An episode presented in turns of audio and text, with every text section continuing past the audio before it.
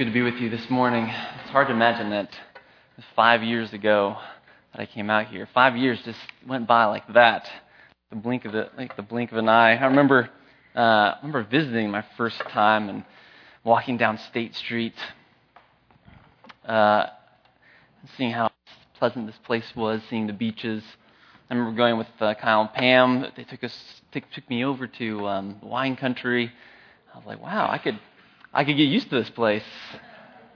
I remember uh, meeting this, the elders, had breakfast with Randy and Joyce, and Joyce made me gluten free pancakes. Um, I remember walking. I remember walking on the beach with them, and I thought, you know what? I could get used to this place. I think I, I could love this place, and I have. I have. Uh, I knew I'd love this place. But caught me, catches me a little off guard, like how much I would love this church and how much I love working with Kyle. Uh, it's been a wonderful season of being here, a wonderful season knowing you. And it's good to see the church grow over these years, not only in number, uh, but see many of you just mature in your faith, to see new elders and deacons, to see new ministries and ministry leaders, uh, and to see the church in such a, a healthy place uh, right now. I'll miss this place. We, will miss this place. And we will miss you all deeply. Oh, if this is such a wonderful time and a wonderful place, if I love it, well, well Paul, why are you leaving? How about that? And it's the reason the reason we, we go, the reason I go is the same reason I came. Because God leads. And I believe God led us here, and I believe God is leading us away. He's leading Lizzie to cultivate her gifts in medicine at Vanderbilt, leading me to support my wife and God's purposes in her as He also works out His purposes in and through the two of us. We go into this season a little scared, a little afraid of the unknown. We don't have everything figured out jobs, places to live. But we go with Jesus. And for that, we're thankful. It's a great comfort. And so I ask your prayer. I ask that you pray for us during this time. There's, like I said, there's a lot that's unknown. And as you, uh, as you miss us, pray for us as we ache in our hearts for not being able to be with you and to worship with you. We will miss this place. Well, I, I need to preach. I need to preach. I need God's help in this task today. Would you pray with me? Our God and Father, may the words of my mouth and the meditation of our hearts be pleasing to you. Remake us and reshape us into the image of Christ in and through your word. We pray. Amen. Over the past five years, I've gotten to know many of you, many, many of you very well, actually. And as I reflect on this time, I've, I've wanted to step back and kind of pull myself up and have the bird's eye view and look to see are there any patterns that keep happening again? Patterns of, of growth, of moving towards God, or are there patterns of, of us moving away from God? Things that blind us from the, to, the, to the goodness of the gospel, or things that open up our eyes to see the beauty of God and His good news? What are those? As I've thought of in my own life, I see one force at work constantly and consistently, and that force is entropy. Entropy, this, this slow move from, disor- uh, from order to disorder, from intentionality, the intended direction, to an unintended direction. Example of this is me learning guitar scales. There are days that I sit down and like, I am going to get better at the guitar, and I pull out my guitar and I start learning scales. I'm going to practice the scale every day. And I do for three days. I exaggerate. Maybe for one day. And very quickly, I, that, that, that, that goal, that intended goal, starts to go a different direction.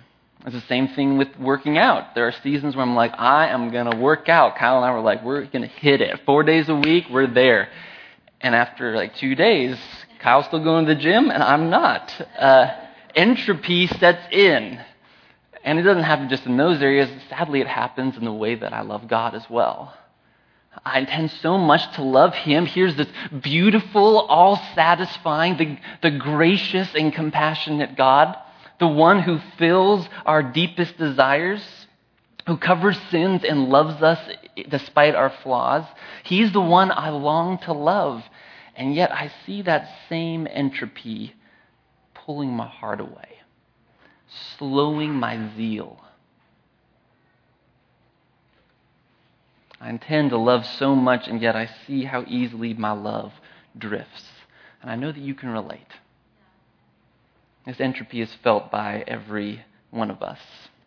I heard a story.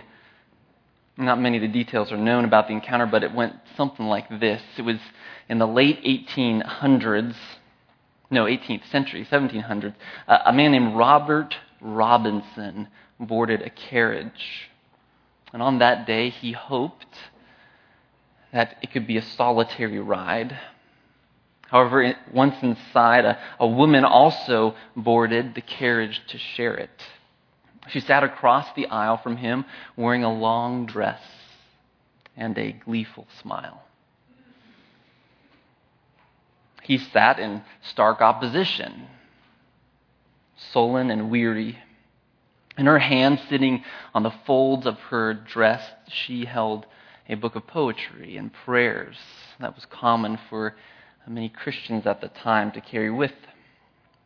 And after a long period of silence, this woman looked at Robinson and plunged this book across the aisle and said, You have to read this. You just must read this. He looked down at the book and read the words, Come, thou fount of every blessing. Robinson's disposition lifted. She said, Sir, do you know these words?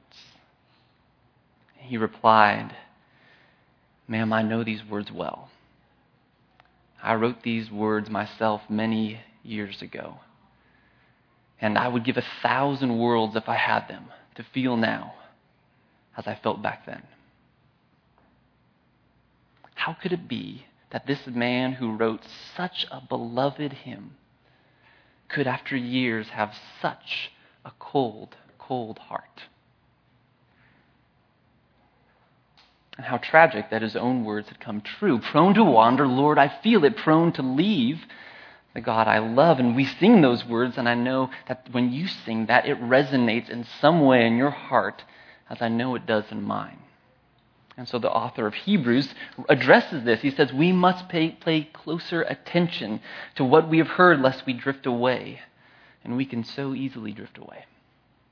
Uh, one pastor put it this way He asked, If a boat is not tied down, what does it take for you to drift away? Nothing. If a boat is left to the current, it will drift. And so also, if you are simply left to the current, you will drift so will I. If we do nothing, we will drift. So, if this is an ongoing problem, it needs an ongoing solution. But thankfully, our God is good. He knows our problems. He meets us in our needs and our weakness. He knows the struggles and always provides a way forward. And so it also is here with entropy. Let's consider uh, today this text that we heard read from Colossians 3. I'll put it up on the screen here. Let the message of Christ dwell among you richly as you teach and admonish one another with all wisdom through psalms, hymns, and songs from the Spirit, singing to God with gratitude in your hearts. Now, there are three categories of songs up there psalms, hymns, and spiritual songs. It's unclear what those mean exactly, but it at least means that they're Christian songs that include the Psalms. But let's follow Paul's logic here. Uh, I want to point out one key thing. Uh, he is encouraging the message of Christ, that is the gospel, this good news, to dwell and flourish in you, to stave off entropy, we could say. And somehow this gospel dwelling richly is accomplished by teaching and admonishing one another. The verbs here imply that it's this ongoing kind of teaching and admonishing. This is a normative, continual practice for any Christian to teach and admonish one another. But know what Paul surprisingly says next. Uh, if you're looking at the ESV, I think it's a little more blurry as to what the, the Greek implies, but the NIV, I think, gets it. This teaching is done through psalms, hymns, and songs from the Spirit. These thoughts are linked. One of the primary ways we teach and admonish one another, and one of the primary ways we keep from drifting away from the gospel is actually by singing to one another. By singing. And this is a gift of God. It's the way that the Holy Spirit ordinarily works in our lives.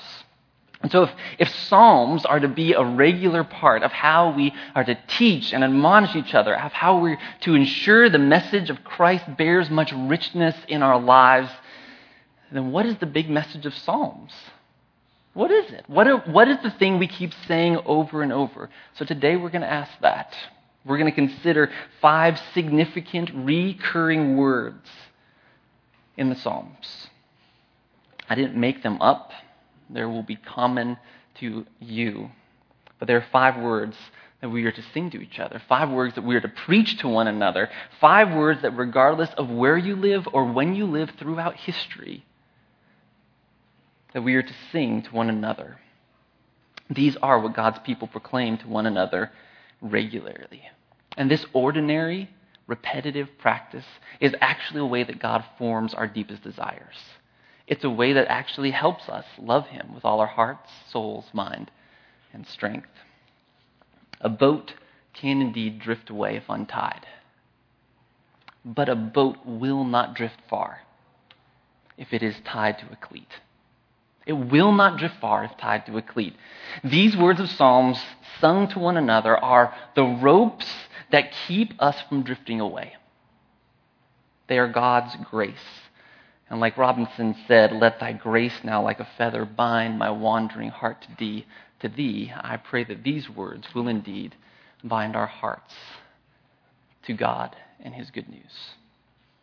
Well, let's consider the first word the first word that we see again and again in the Psalms is come. Come. Psalm 95 says, Oh, come, let us sing to the Lord. Let us make a joyful noise to the rock of our salvation. Let us come into his presence with thanksgiving. Let us make a joyful noise to him with songs of praise. Oh, come, let us worship and bow down. Let us kneel before our Lord, our Maker. Why does the Psalms say, Come? Because so often we don't. We are wandering children that are prone to wander. In fact, the next verse goes on to say, For he is our God, and we are the people of his pasture, the sheep of his hand.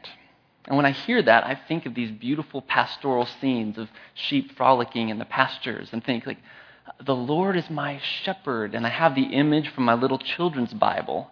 I'm like, it as a badge of honor. I am a sheep. But to be called a sheep is not a compliment. Sheep are notoriously stupid. Sheep get lost. They keep getting lost over and over again, and we are sheep. We ordinarily, we ordinarily wander. And so we ordinarily need people to sing to one up to us Sing to each other, sing to us.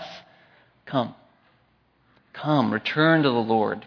Now, some of you might be too distracted to come. You might be uh, caught up in other things, important things. Entropy has set in, and you're pulled off of the course that you intended. You need others to say, Come, return. Others of you feel disqualified to come. You feel like a fraud or a failure. You know your addiction. You know your sexual history, your anger, your manipulation, or whatever else.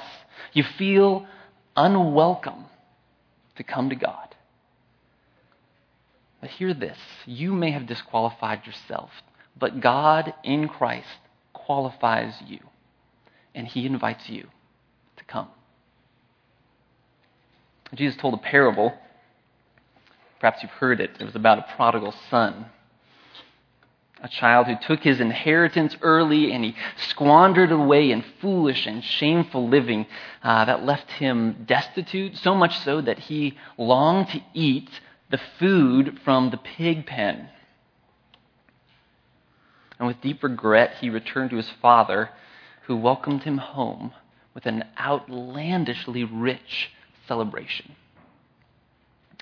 I think the best way to actually read this story is that as soon as we finish it, we should read it again, as though the prodigal son decided to leave another time. Would the father welcome me back again? In fact, I think the best way to read it is read it 70 times in a row. 170 times in a row. Would the Father welcome him then?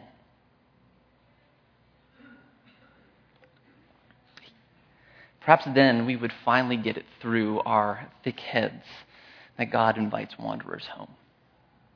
He invites the distracted and the disqualified to come. God loves to welcome drifters. He says, Come and that's why we see it over and over in the Psalms. Come. That's why we say it every week at the beginning of our worship service. Come. I heard a story recently of a, a runaway child. And as could be expected, uh, her mother frantically tried to find her. She put up posters and asked friends. She called every organization imaginable in order to find her missing daughter. Finally, out of desperation, she tried something unusual. Uh, rather than putting a picture of her daughter up saying, Does anyone see her? She took a photo of her own face, the mother's face, and put it on hundreds and hundreds of posters and put them up all over the city. And under the, her picture, she wrote the words Whatever you've done, wherever you are, you are still loved come home. You will wander. You will drift. But may we be people in the art gallery and the sanctuary before church or during communion, at breakfast with your children or in the brewery with friends. May we be the kind of people that when one of us drifts, we say, Whatever you have done and wherever you are, you are still loved by God. Come home. Let's pray. No, just kidding. Um, we, got, we have four more points. Come. This is one of the regular things in, in the Psalms. But the next thing we hear is cry. Cry to the Lord. Psalm 34 When the righteous cry for help, the Lord hears and delivers them out of all their troubles. One of the things we see throughout the Psalms are examples of people crying out. At times it's people crying out for mercy. We call it confession. At times it's calling out, uh, crying out to God for help, and we call it lament. But it is always crying out to the Lord, the one who is able to help. Uh, do you remember that old commercial for the Life Alert button? It showed this elderly lady in her home laying on the floor, and she said the famous line I've fallen and I can't get up. Uh, the ad promoted this button that you could wear that, uh, should you ever encounter medical troubles, you could just simply press the button and it would bring help. The Psalms remind us that we have a life alert button with us. His name is Yahweh. He's our strength and our shield, our refuge and our deliverer, our protector and our ever present help in times of trouble. The Lord loves saving, He loves answering your cries for help. You know the biggest problem with the Life Alert button? Many people forgot to push the button.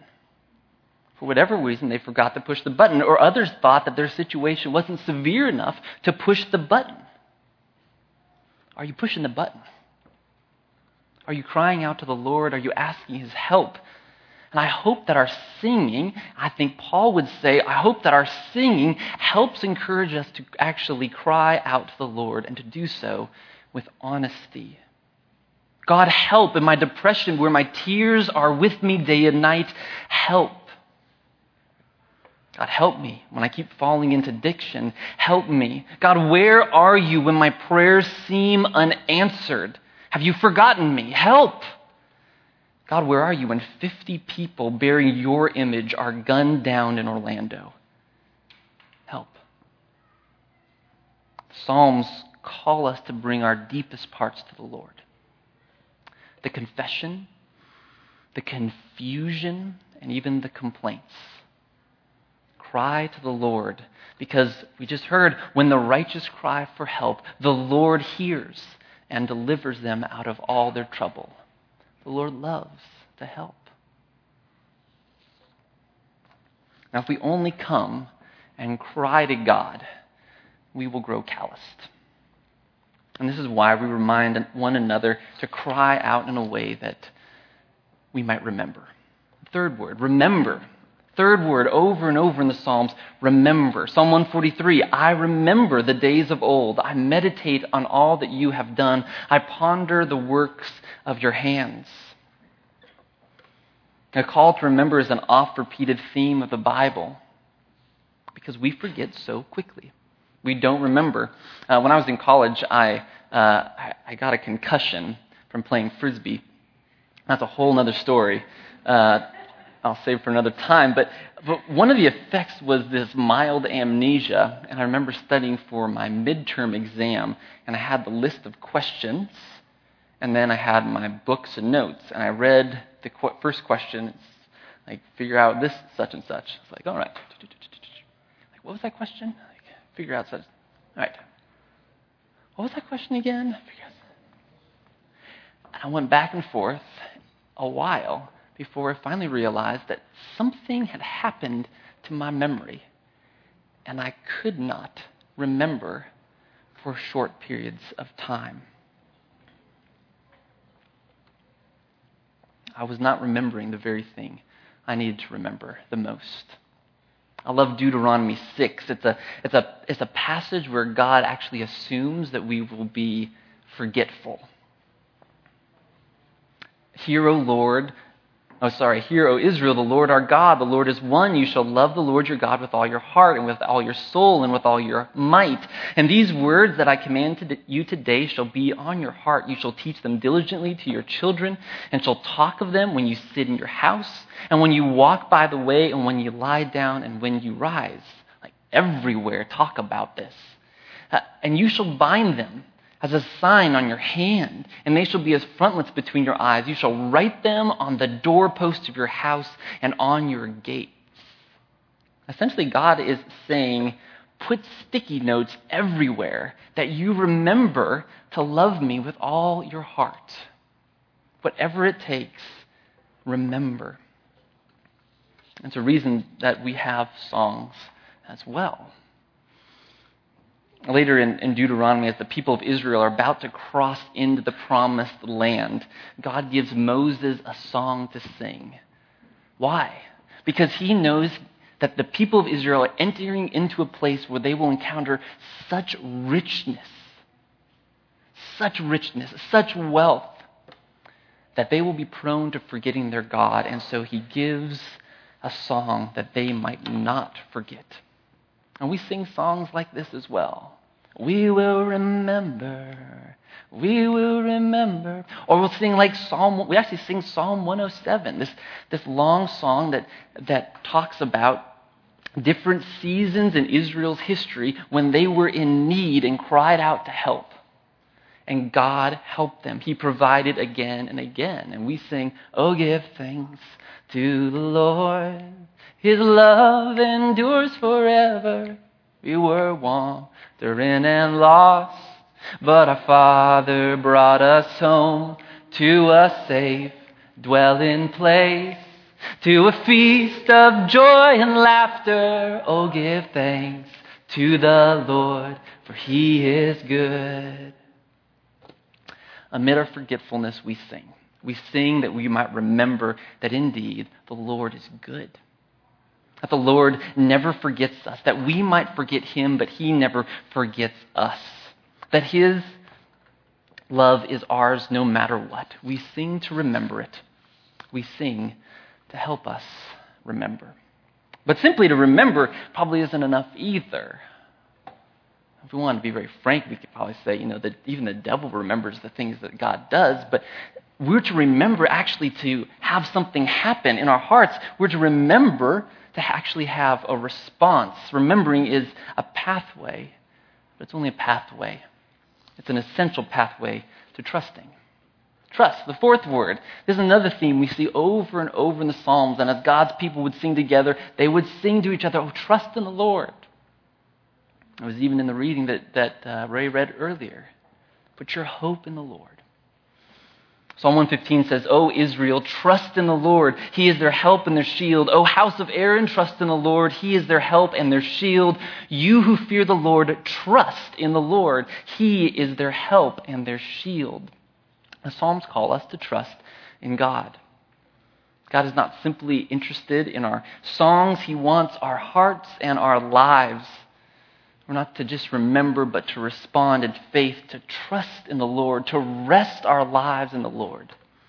I had a friend who, uh, who climbed El Cap, the big, big rock face in Yosemite, 3,000 feet tall, this huge rock face that, that rises out of the floor. When I say he climbed, he didn't like hike up to the top. He rock climbed the front of it. It's this multi-day climb. Because a multi-day climb, it means you have to sleep on the side of it. You, you, you roll out a cot and tie the cot with the rope to the rock and lay down and rest. And as horrific as that sounds to me, being afraid of heights, my friend slept just fine. Resting all night with this inc- incredible and precarious drop. And you know why? Because he trusted his cot.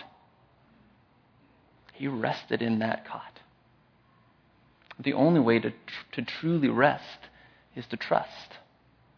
If he did not have a trustworthy cot, he wouldn't have rested he wouldn't have lived either.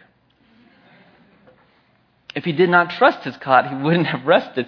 Trusting something that is trustworthy leads us to actually rest, but trusting anything else leads us to restlessness. So when it comes to the most important areas of our lives, we need to ask what are we trusting in? What are we resting in? The Psalms say, trust the Lord. Our rest isn't found in achievement or respect. Our rest isn't found in people pleasing or financial security. Our rest isn't even found in a spouse or a parent or a child. Our rest is found only in the Lord. And St. Augustine reminds us our hearts are restless until they rest in Thee. Do you want rest? Then trust in the Lord. Remind one another to trust in the Lord. Like we sing Psalm 23, and I will trust in you alone. And I will trust in you alone. For your endless mercy follows me. Your goodness will lead me home. We sing songs to help us trust, to help one another trust in the Lord. And I hope at this point you're starting to notice a pattern. Come, cry, remember, trust. Come, cry, remember, trust. This is what we do every single week when we come to worship. There's a call to worship saying, Come, wherever you are, you're invited, come. Again, cry out to the Lord, whether it's through lament or confession. Cry out to Him. Turn your care, bring your cares and bring them to the Lord. Pour your heart out to Him. And then remember, remember His grace through the assurance of pardon. Remember through the confession of faith. And then trust. Give your lives to Him.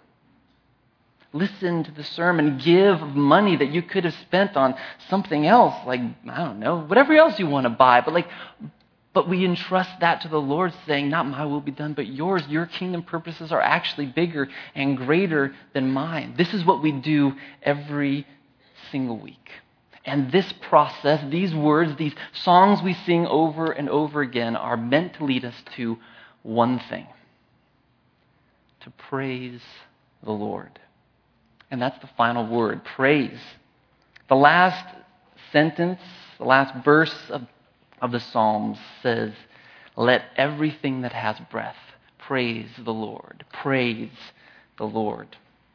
The word praise, this is used far more than all those other words combined. This is hands down the most important message of the book of Psalms. If we were to take Paul's word to heart to teach one another using Psalms, then the most common thing that we would remind one another to do is to praise the Lord. God wants us to praise Him. But isn't that selfish of God? Come and praise me. Come and praise me. If I said, Come and praise me, that would be selfish and wrong. How come it's okay for God to do it? Uh, C.S. Lewis suggested that it's okay for him because of the intrinsic value. The intrinsic value of God. A bland and insufficient meal does not deserve praise, but a rich, flavorful, filling meal prepared by a superb chef, now that deserves some praise. God deserves praise. God is the most deserving of praise. It's right for him to say, Come and praise me, because he is the most praiseworthy thing. But it's also right to praise God because he is the most enjoyable thing. He says, Praise him because it's the best possible thing, and it's the best thing for me and you. One way to say this is that praise completes our enjoyment. A couple years ago, Liz and I went and saw The Lion King on Broadway, and it blew my mind. The costumes and the music and just the, the whole production together was incredible. Incredible. Uh, I enjoyed it so thoroughly, we came out and I just couldn't stop talking about it. And for days, I couldn't stop talking about it. And I loved the music so much, I had to call my dad, who's a musician, and talk to, about the music with him just to revel in how good it was. And my enjoyment of The Lion King on Broadway would have been far less if I couldn't have shared it, if I couldn't have praised that experience. You know, it's one thing to, to hear a good song or see a be- beautiful sunset, but it's another to do it with someone else so that you can praise it together. You don't fully enjoy a sunset unless you're able to tell someone about it. The only way to enjoy fully is to praise. Praise completes our enjoyment. That's why throughout the Bible, praising often falls right next to rejoicing because they're so linked. And praising God together is the height of enjoyment. Let everything that has breath praise the Lord. And so ultimately, the Psalms help us to reorder our desires. They call us to see the most valuable things as valuable, the most enjoyable things as enjoyable, and then they call us to enjoy. Come and enjoy. If you don't consider God as valuable or worthy of praise, not only will praise seem unenjoyable, the vision of eternity will seem boring and make absolutely no sense. Maybe we should even avoid it. But if God is infinitely valuable, if He is infinitely beautiful and infinitely enjoyable, then the picture of heaven is better than seeing The Lion King on Broadway or whatever else it might be every single night. Our praise is a participation with a heavenly act. It's a foretaste of what is to come when we will praise and when we will enjoy and when we will feast in the house of Zion. Do you have breath? Let everything that has breath praise the Lord. Five words come, cry, remember, trust, and praise. Five words that we together have been, are, and will continue to sing to one another so that the love of God might be known in our hearts and that we might love God with all our heart, soul, mind, and strength. You know, as my season of ministry here comes to a close, I leave you with a very ordinary thing singing gospel filled songs. God uses songs to bind our wandering hearts to Him. And He uses songs to point us to the greatest joys. And I am confident that just like the Apostle Paul said, that God will use your songs to enable the message of His grace to dwell in you richly, both now and forever. God our Father, by your Spirit, continue to use our songs and voices, not only to bind our wandering hearts to you, but to also awaken our desires, that we might enjoy you with the fullest sense of joy. It's in the name of Jesus we pray. Amen.